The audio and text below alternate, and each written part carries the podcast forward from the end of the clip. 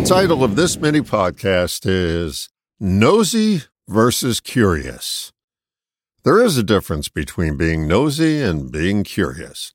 One leads to the land of none of your business, and the other lights a path to new learning. Nosy is putting your attention where it's not welcome. Curious has an open door policy. Curious leads you to wondering about options that'll move you forward.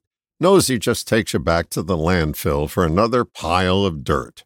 Curiosity will solve more dilemmas than Nosy will ever sniff.